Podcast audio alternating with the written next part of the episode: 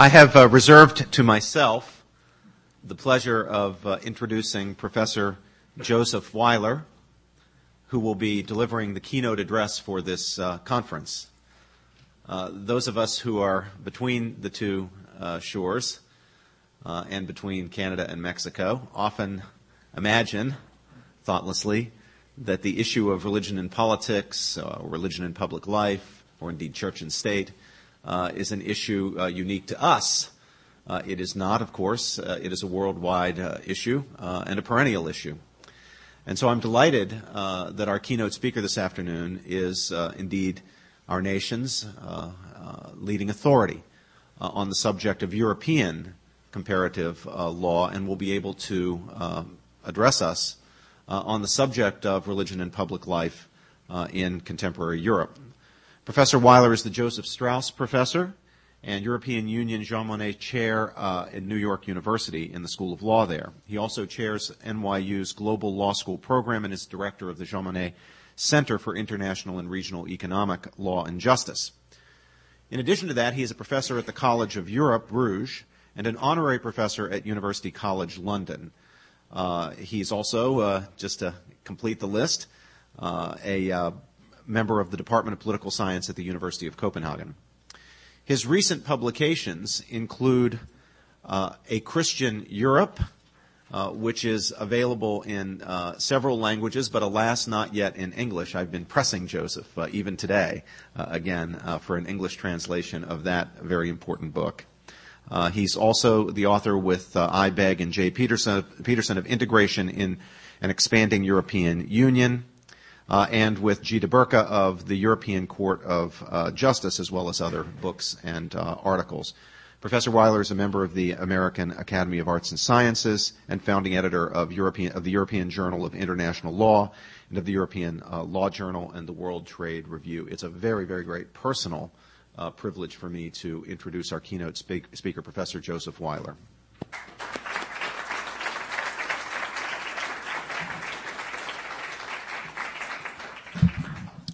Thank you very much.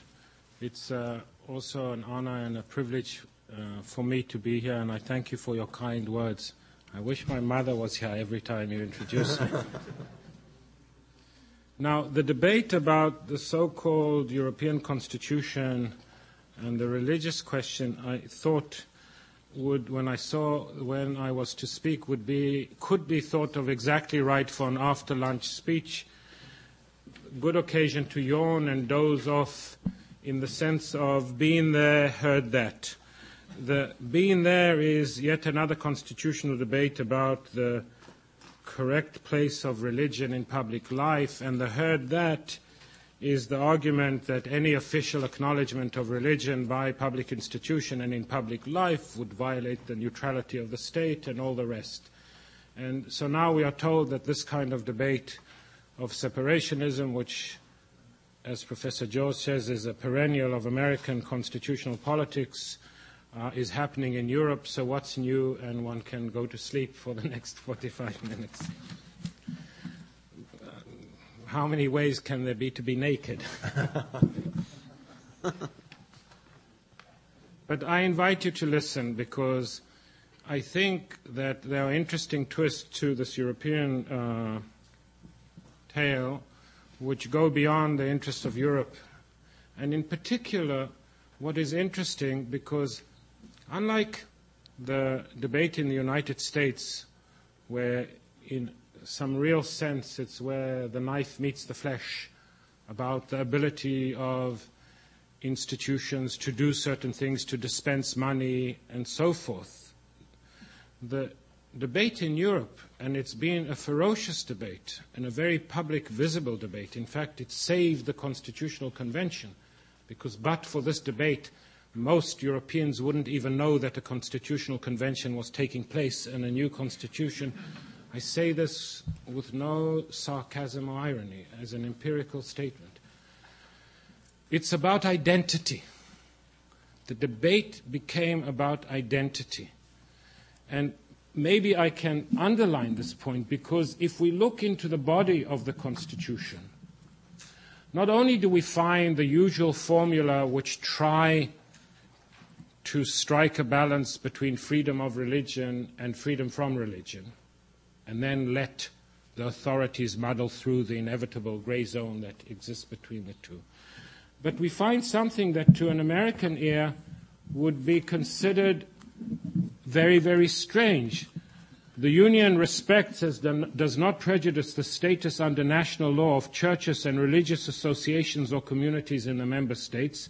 What's more, recognizing their identity and their specific contribution, the Union shall maintain an open, transparent, and regular dialogue with these churches and organizations.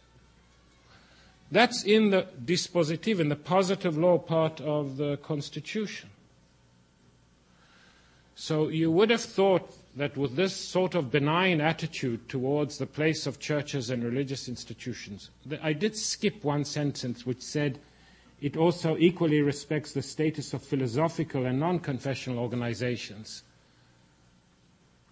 which everybody in Europe knows is a code for masonry. Ah. I said this again with no irony. It's an empirical statement I made. My friend Giuliano Amato quipped why, if philosophical associations are to be recognized, not mathematical or historical. But what could wonder if there is this sort of benign attitude towards the uh, position of churches and religious organizations to the extent that it could be written into the Constitution itself?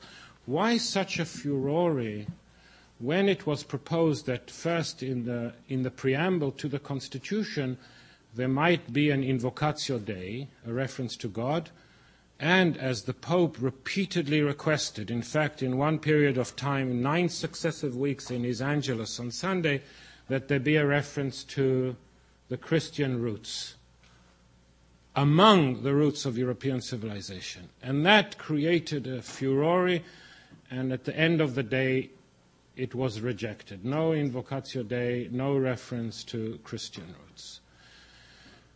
And the debate was all about identity and how to self understand. In other words, it was not informed by should there be religion taught in public schools or should the state be able to finance somebody who wants to study theology or uh, all the cases which, with which uh, the United States grappled. It was how do we want to declare ourselves towards ourselves and towards the rest of the world because it's understood that the preamble of a constitution in some way is a statement of who we are or who we want to think we are and who we want to be. And when it was defined in those terms, the hackles came out and the debate was ferocious and it was rejected. And analyzing that debate, I think, is quite instructive in understanding the peculiar nakedness or the particular nakedness of the European public square. But let's, first things first. And we said 35 minutes, so. Go 40. it started already three, it started already three or four years ago when ahead of the Constitution, Europe drafted its Charter of Fundamental Rights in many respects, an unexceptional document.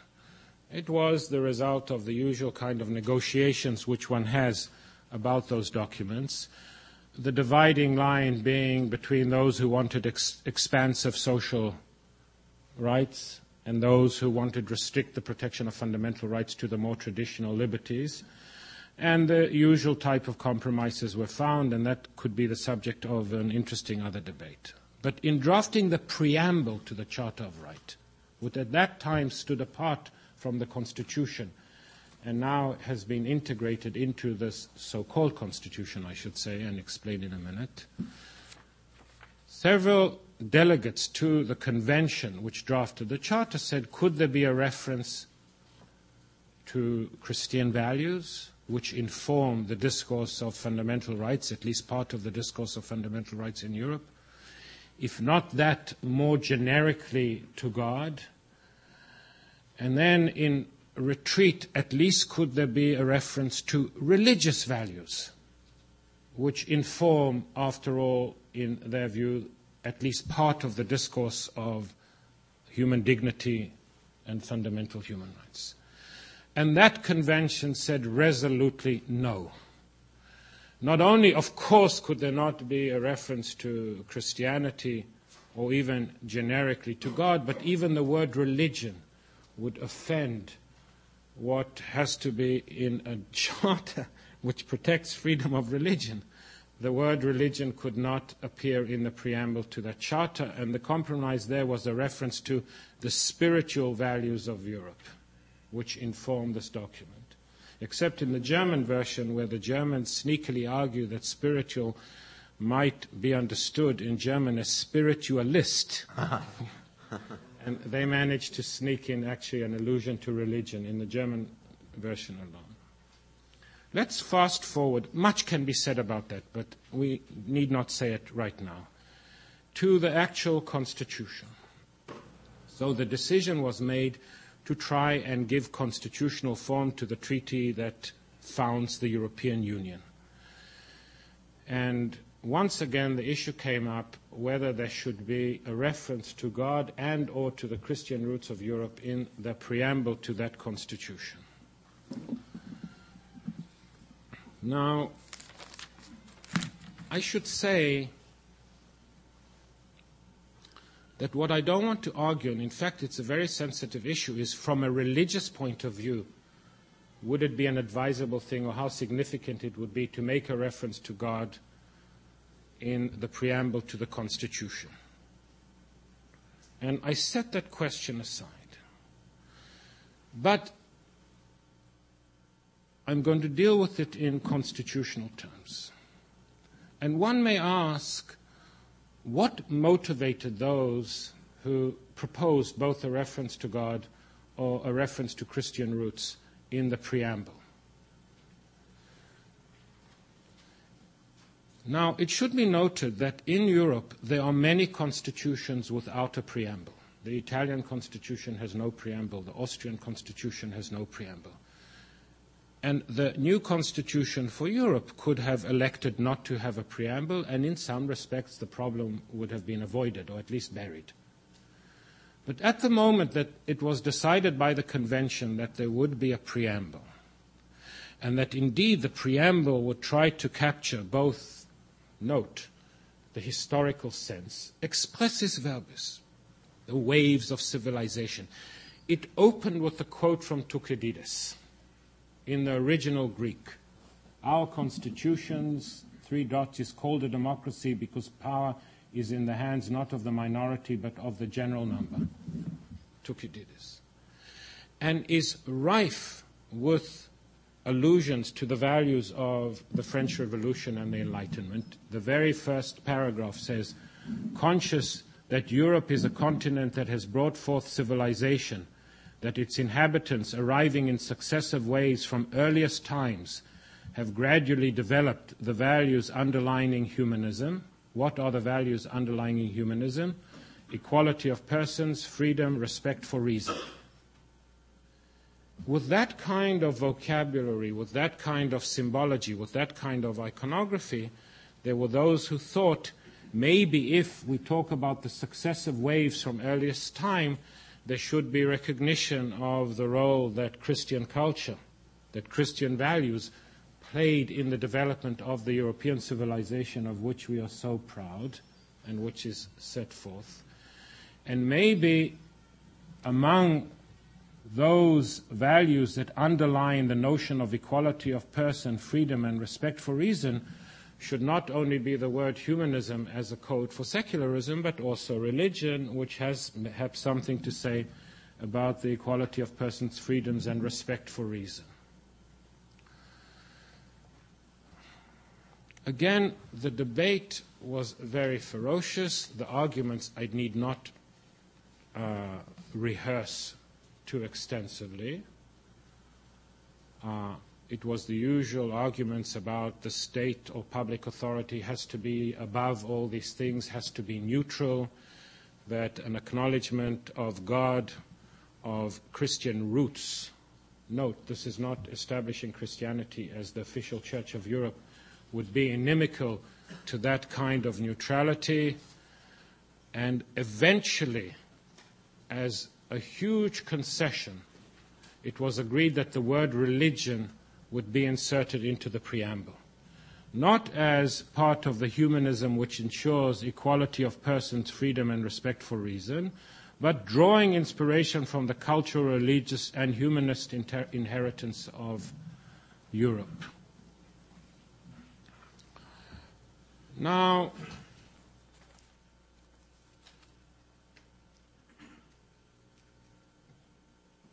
one can ask, beyond a sort of atavistic feeling, which I explained, well, if you are there, we also want to be there, in, that can motivate or could have motivated some of those who, are, who argued for an invocatio Dei or for a reference to Christian roots, was there, what would be the principal constitutional argument? And then we will move beyond that in trying to understand both the claim and the reaction to the claim. The fact of the matter is that the constitutional landscape in Europe is unlike that which we habituated to discuss in the United States. Let me focus first, indeed, on iconography or constitutional symbology. You have, on the one side, a state like France. Article 2 of its constitution, indeed, Article 1, declares itself to be laïque, secular. A republic which is social and secular. It's a declaration of identity. That's how we understand ourselves. And there are constitutions that follow in the French tradition, not many, like the Italian constitution, which does not declare itself to be laïc, but which banishes any religious symbology from its constitution. And that is a respected and respectable part of the constitutional landscape, landscape in Europe. But if we just cross the border from France into Germany, the German constitution begins with the words, aware of our responsibility before God and man.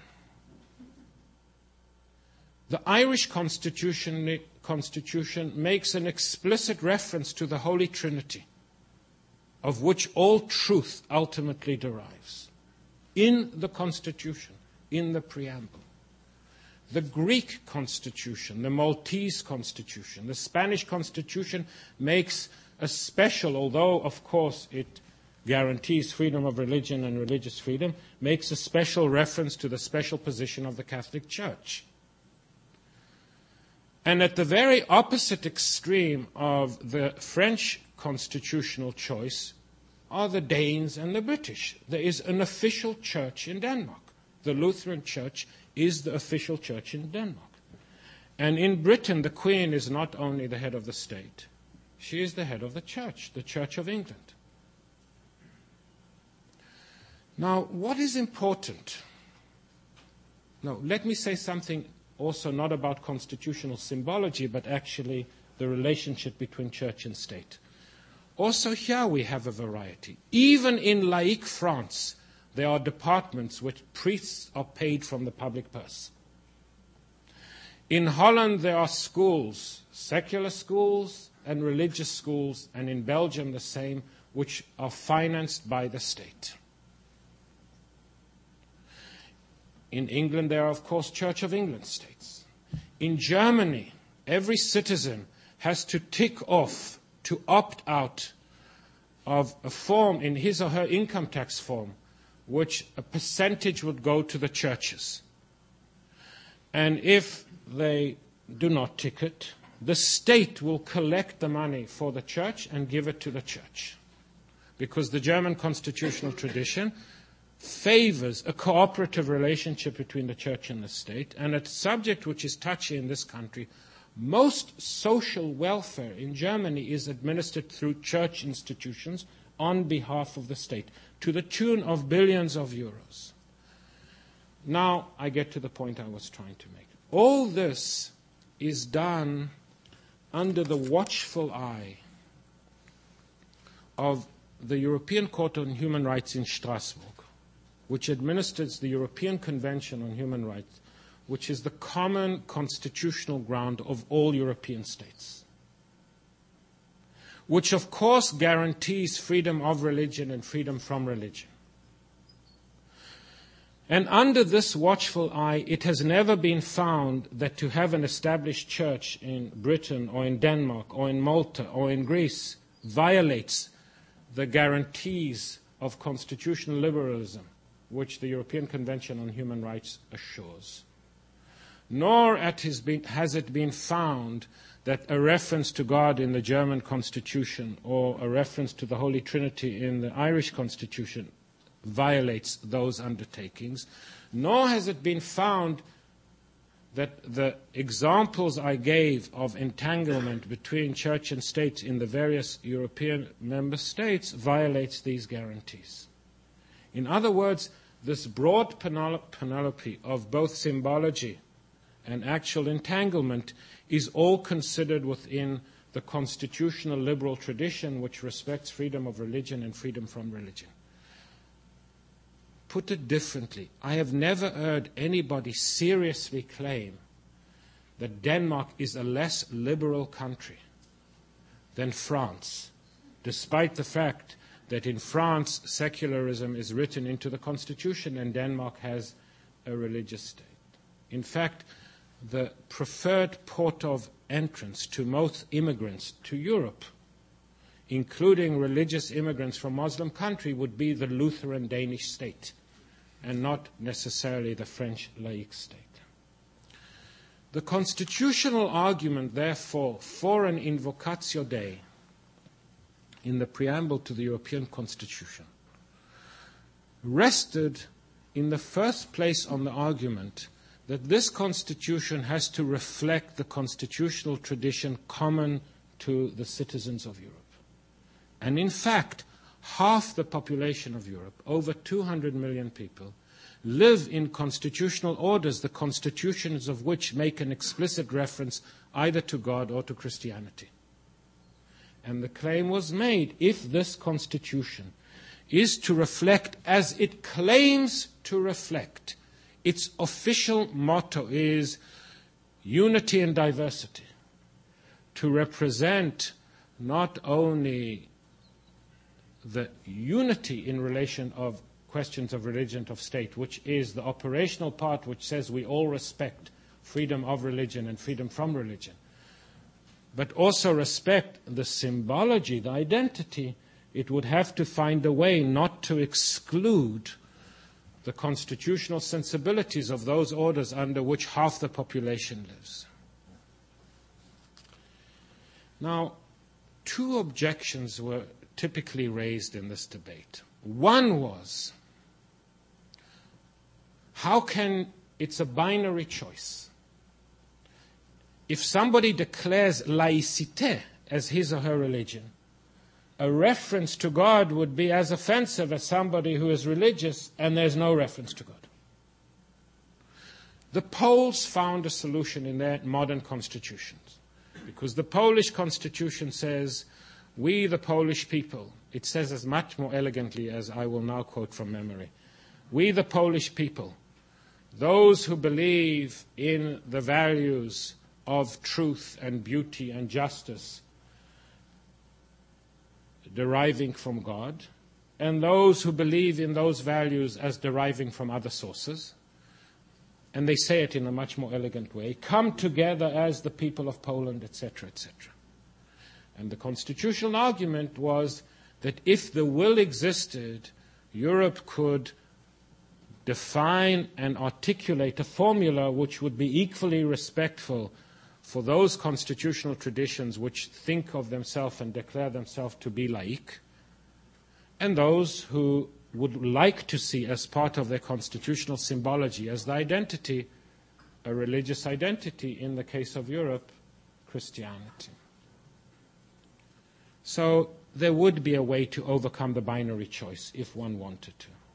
The second objection, mostly from constitutional lawyers, was to say one cannot, they would say to me, you cannot separate the preamble from the actual positive constitutional law.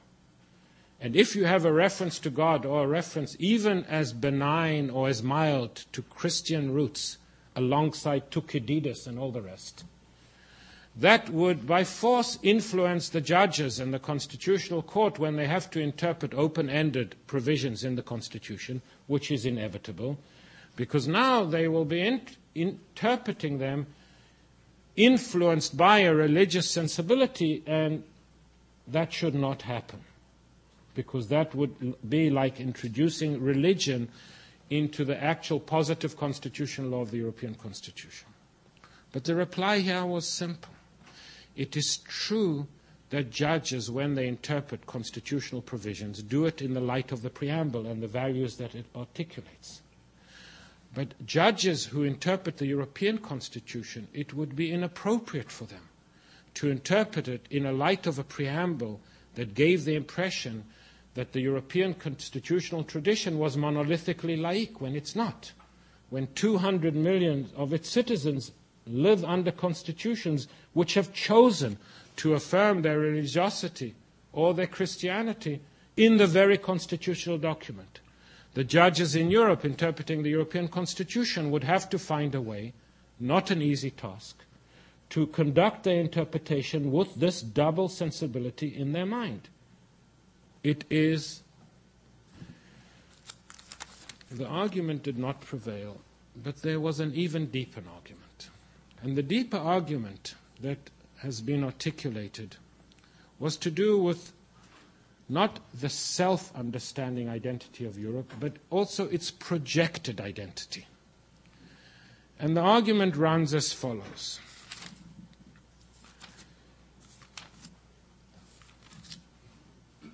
There is, we know in this world, still in many societies a tension between democracy and non democracy. And of course, in a profound way, we, would believe, we believe that the world would be a better place if other societies, if all societies, espoused a democratic structure of governance. Now, it is often thought, and this could be the lesson projected by French and American constitutional separationism, strange bedfellows, that the price of democracy is to consign religion to the private sphere.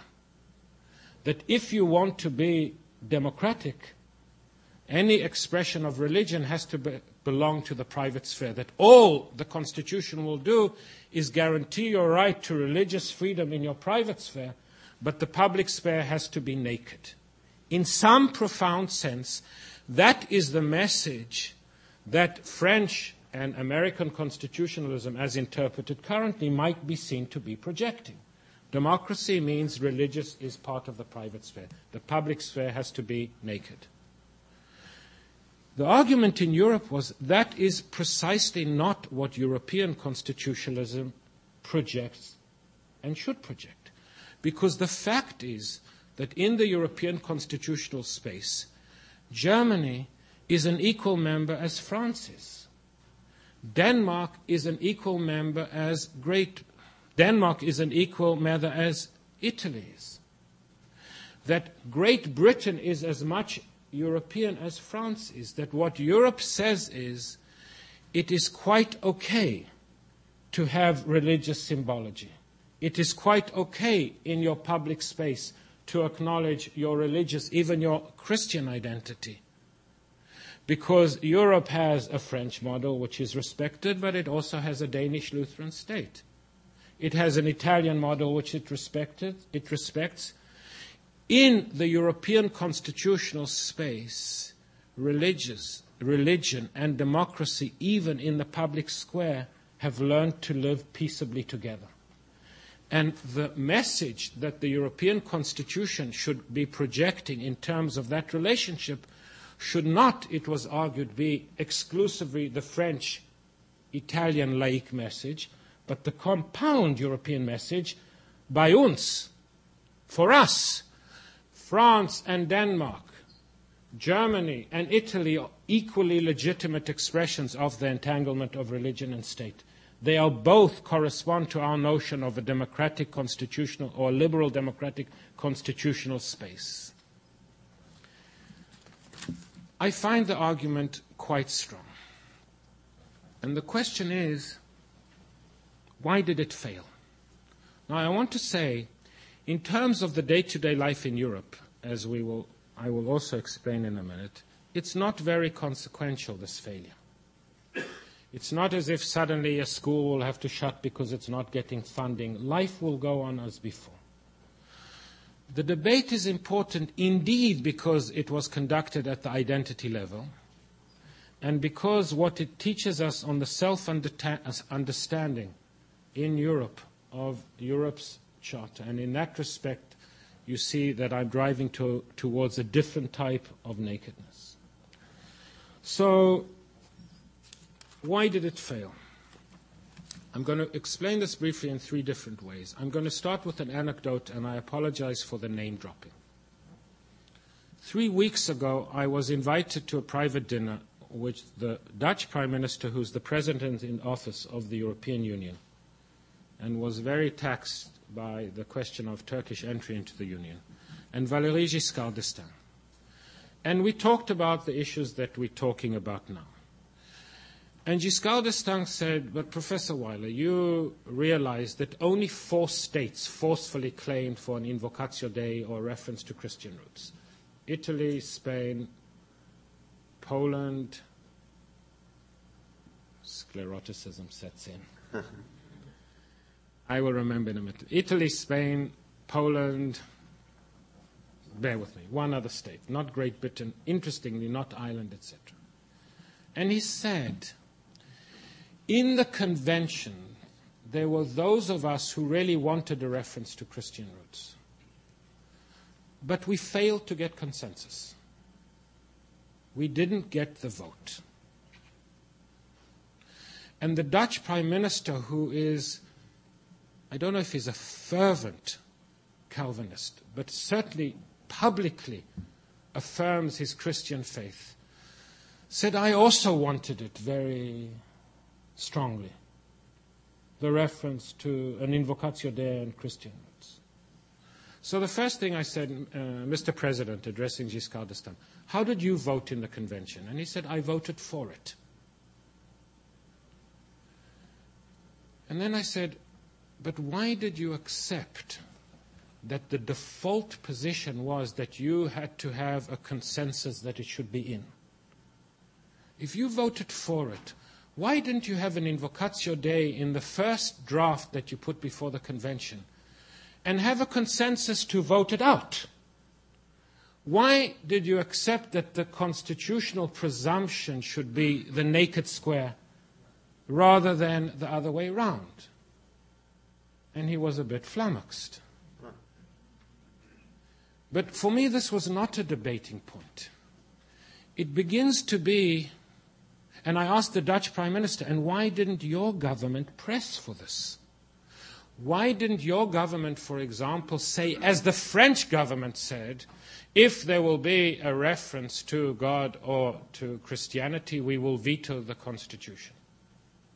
Because they had the power of veto. So I turned to the Dutch Prime Minister and I said, if you so strongly believed in this, and you tell me that you found the arguments in my book persuasive, which are a more elaborate version of what I explained to you now, that to ask for this is not in the name of some kind of religious faith, but in the name of a true commitment to the type of pluralism that Europe professes and to a true type of neutrality which respects the equality of the constitutional traditions in matter of church and state.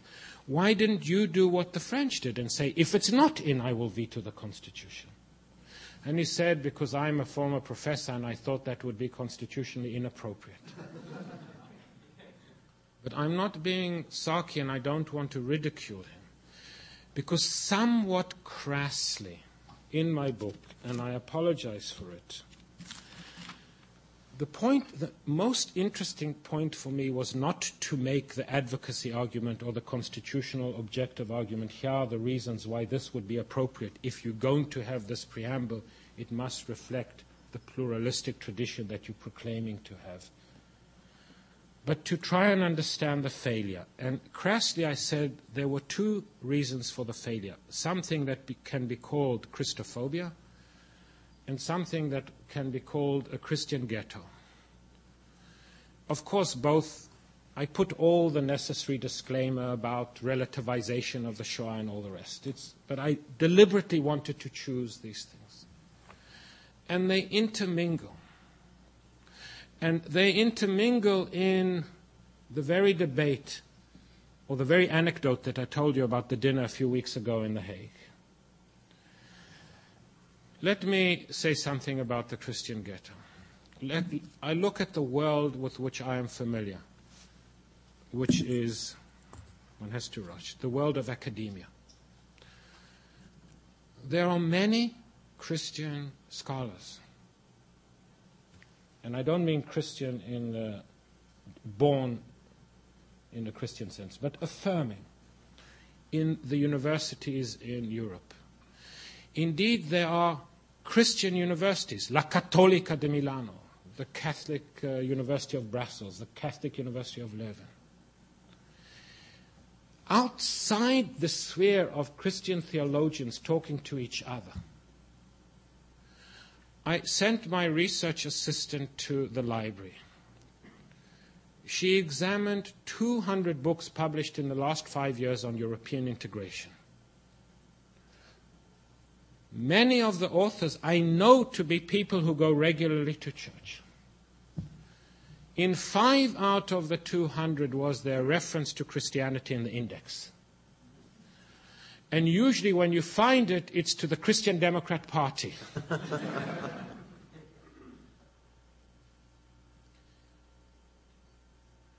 You would also be surprised to know that when you want to become a professor at the Libre University of Brussels, for example, you have to sign a statement that you affirm that you will only be guided by reason, that any form of revealed truth cannot be reason. Today, 2004, not 1904. And one has the impression that even one's Christian colleagues, they have internalized the notion that if you want to be scientific or objective, you leave Christianity when you leave your home and you arrive at the office. And Giscard, who said to me, I voted for inclusion of a reference to Christian roots in the Constitution of Europe, had internalized the notion that the constitutional presumption has to be laicite, and that the onus is on the others to prove that it should be in, and if they fail to reach a consensus, obviously the default is out.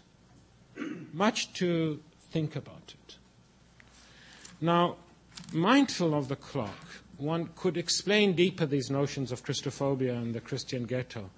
But there's a third argument that is raised, and it is we believe in a multicultural society a reference to Christian roots, what will our Jewish friends say, our Jewish citizens say? What will our Muslim citizens say? After all, in France alone, there are five million Muslims.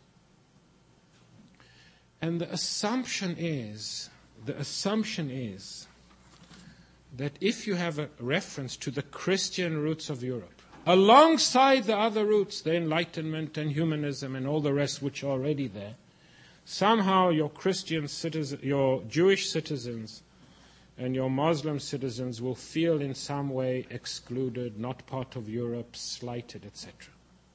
Now, it is true that some politicians who argued for this reference did not argue for reference to the Christian roots, but to the Judeo Christian roots, which personally I'm quite skeptical about, whether that was necessary. Because the serious question can be asked if you are a Jew living in Europe, or you are a Muslim living in Europe, would you feel excluded if what to most people seems a banal empirical fact that in articulating the roots of Christian civilization, Christianity played a critical role? That you can.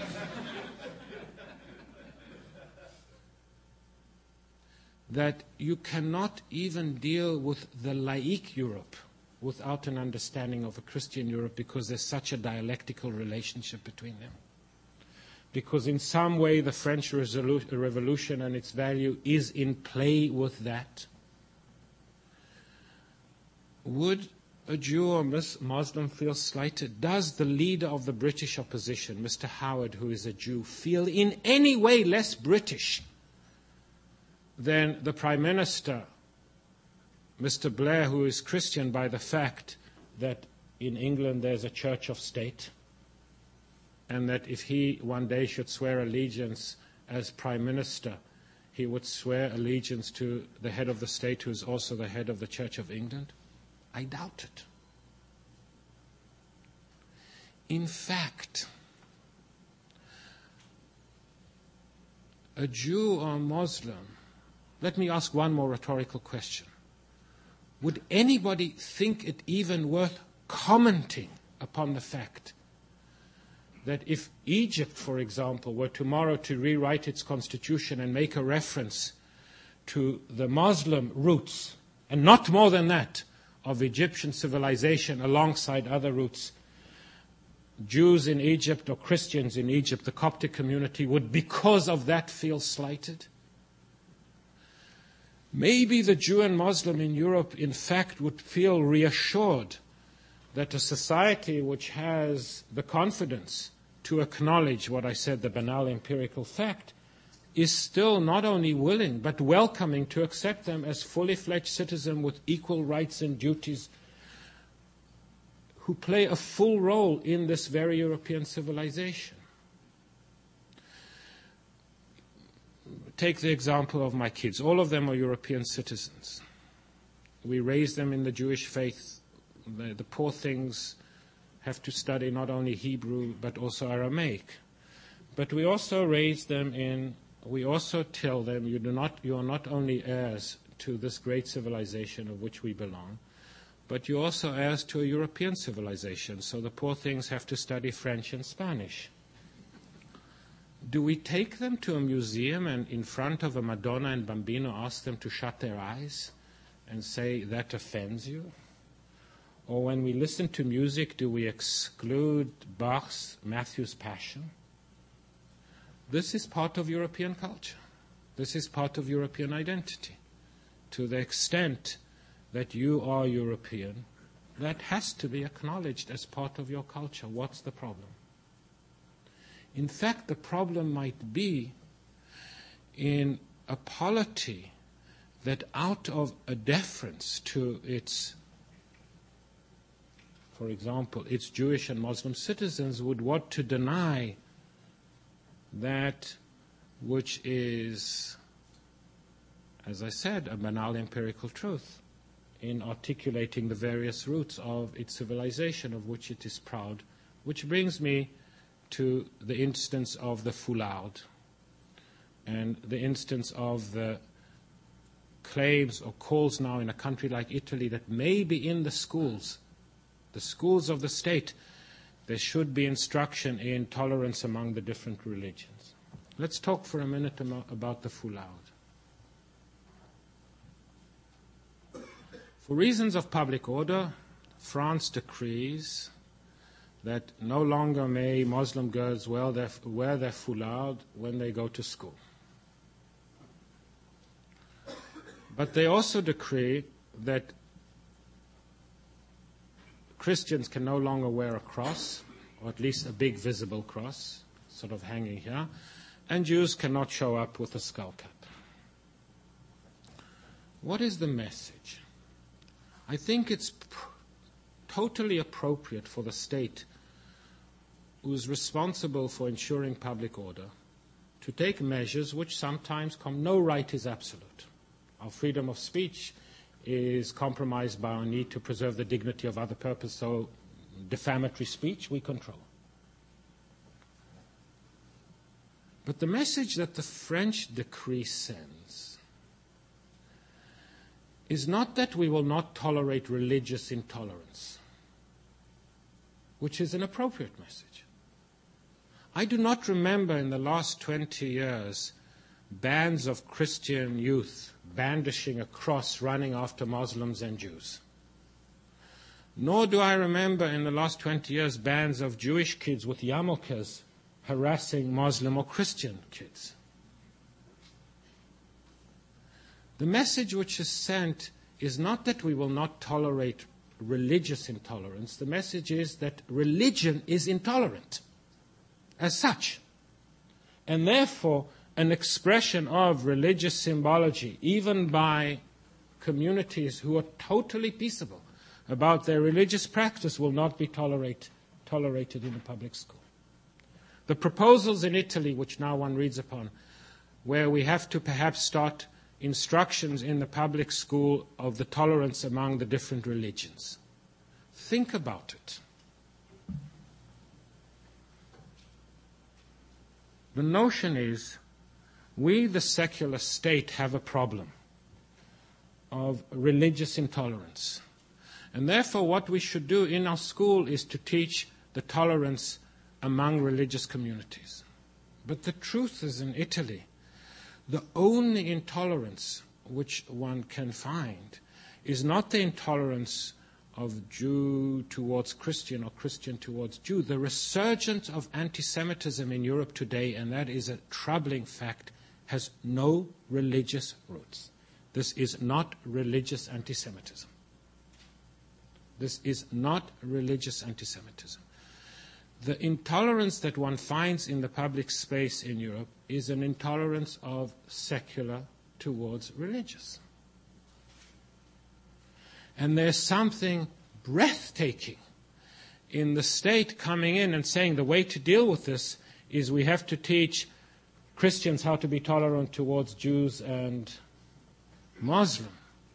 where really the message should be we have to teach ourselves how to be tolerant towards the secular citizens in our midst now that in Europe, and we get to the third dimension of the naked public space in Europe, is predominantly a secular country. In a thin sense, most Europeans would identify themselves as Christians. In other, in other words, there is still a majority in most countries who will baptize their children, who will marry in a religious ceremony, and when they die, will be comforted to have a priest or a religious person by their bedside. But if you look into the churches, they are largely empty. Not in all countries, but they are largely empty. Which I mention here as I draw to a conclusion. The naked public square in Europe is of a peculiar, peculiar kind. From a constitutional point of view, it offers, in fact, something that for some people in the United States could only be considered a promised land. A degree of constitutional tolerance in the various member states, like Denmark, like, which acknowledges a degree of entanglement, which truly says that the state will respect both religiosity and secularity on equal footing, which will finance religious schools and will finance secular schools which will allow a constitution to open with the words the Holy Trinity, etc. So, from a strict constitutional point of view, in some ways, Europe offers a public square which is much more hospitable to religious expression and much more hospitable to the idea that neutrality of the state does not mean secularity, but means true neutrality, dealing in an equal way with different religions and dealing with an equal way with the religion and the non religious. The nakedness of the European public square is in two other areas. It's in identity in the first place when one comes to symbology, when one comes to iconography, the new Europe is ferociously, strongly resisting or turning away or fighting against any acknowledgement of that part of its civilization which is called Christianity. And in my view, I say advisedly Christianity it is part of the identity of secular Europe, the fact of not being Christian rather than not being religious.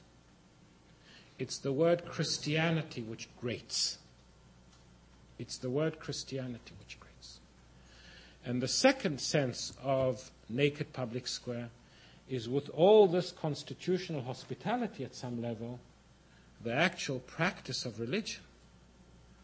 Those who will, or those who are religious and their willingness to bring it into the public square, where there's more openness towards there, is lacking compared to the United States. So, an interesting judgment to be made. Would we prefer a European model with a constitution hospitality, but people just walking away from that square? Or an American position with constitutional hostility, but a very vibrant community of faith? Thank you very much.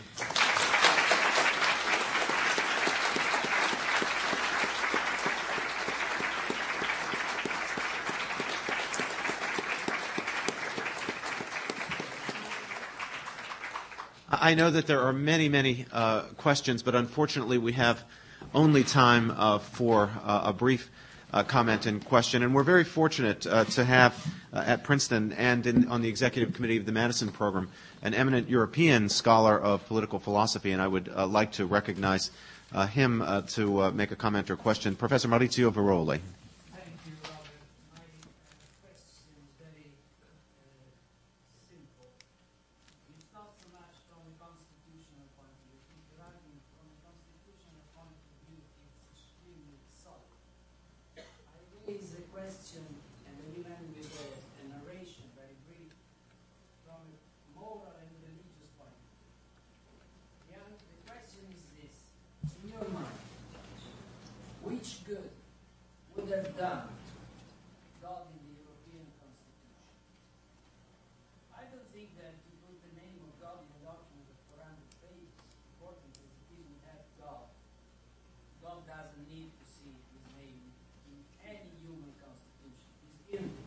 much. Would the, would the presence of the late reference to God in the Constitution help the Christians? I doubt.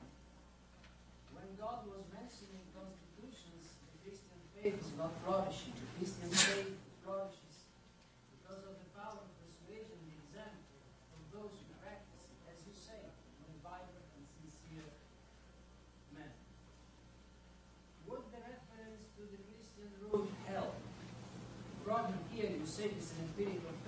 Viroli. Christianity The Christian roots. Which Christianity The Christianity of St. Francis, St. Dominic, Bernardino da Siena, or the Christianity of the Christianity of the Inquisition. Which Christianity? They're both Christian. Let me suggest that if I were a believer, if I were a Christian, I would say that I would not want God in the Constitution. And here I have an example. When uh, the Italian Constitution was drafted between 1946 and 1947, a man called La Pira, who has been beatified by the Roman Catholic Church, presented an amendment at the end of the discussion to have a, a preamble with reference to God. After the discussion was he himself withdrew the proposal, saying, God will remain alive, that constitution in my own conscience. This is a man beatified, about to be beatified by the Roman Catholic Church. Why shouldn't we learn from this type of religiosity and learn that it's better for religion and therefore for democracy? Because I really think that we have to learn from the American experience. The more God is distant from constitution and public power, the better it is for religion, the better it is for democracy. Thank you. Let me speak to you. This is the fix. Very briefly, you will recall that at my very opening remarks, I said I want to bracket the religious question because it is a deep one. I want to, without going too deeply into it, I just want to offer one possibility why a sincere religious person might want to see a reference to God in the Constitution, which is not a trivial argument and is not simply identity politics. I also I want to be there although I think that's not trivial. look at the German constitution, the new German constitution after the World War, aware of our responsibility before man and God, the European constitution, to many in Europe, is considered a major or historical moment, and in some respects, a moment of triumph. It coincided with the enlargement of Europe, with the defeat of communism, with the bringing back of Eastern Europe and Western Europe together. I think a lot of people believe that sincerely. And I can imagine that for some religious people, exactly at those moments of triumph, it is good to have a signal of humility. And especially in a document or in a phenomenon which seems to put so much stock in celebrating human prowess. Now, we might disagree. We might say that empirically it might have the opposite result. But I'm just trying to speculate why, from a religious point of view, that might, you might want to have it in. I think if the European Constitution did not have a preamble, not much would be lost, and all this argument would have been avoided. But I do think that once it was proposed, and once it took the direction that it took with the opening of Thucydides and all the rest, so clearly situating itself with one of the civilizatory traditions in Europe, I can see that the question of identity did become important to people. The question of, not as a constitutional argument, but as a question of identity. Why, in a document which is meant to reflect who we are, should such an important part of our identity not find reference? I don't think the argument is specious. Now, in my book, I said it might have been a Pyrrhic victory. I actually used that expression. It might have led to some of the consequences you mentioned, etc. But I don't think that saying we are here. We are also part of the story. The constitutional sensibility which we represent is represented in the constitutions which covers half the population can just be set aside silently without even an argument. Hey, wait a minute, is this not part of Europe? So, to my mind, that can explain their motivation. If at the end of the day it would have been a good thing, I have my doubts as well. But if the end of the day I think the debate was a good thing to have taken place, I do think it was a good thing to have taken place. So if there wasn't this call, if the argument was not vindicated, if all this was not put squarely in the public space, I think the betrayal would have been even deeper. Thank you. I will um, uh, thank uh, Professor Weiler for his generous uh, response to Professor Viroli. I will to deliver to Professor Viroli privately my six decisive points against him. but we will uh, we will now. with his response, uh, I, I uh, will now take an executive decision that we will move everything back 15 minutes. I, am very grateful for Professor Weiler's uh, presentation. I'm very glad that uh, we did not uh, cut it off because it was so rich. But let's take uh, 15 uh, uh, additional minutes now for our break. And at 15 minutes, 16 minutes past the hour, we will reassemble Uh, for the presentation by uh, Professor William Galston, one of our nation's leading uh, political theorists, with responses by Professor Eddie Glaude from here in Princeton and Michael uh, from Clark University. So will, uh, let's reassemble in 15 minutes. Please thank Professor White.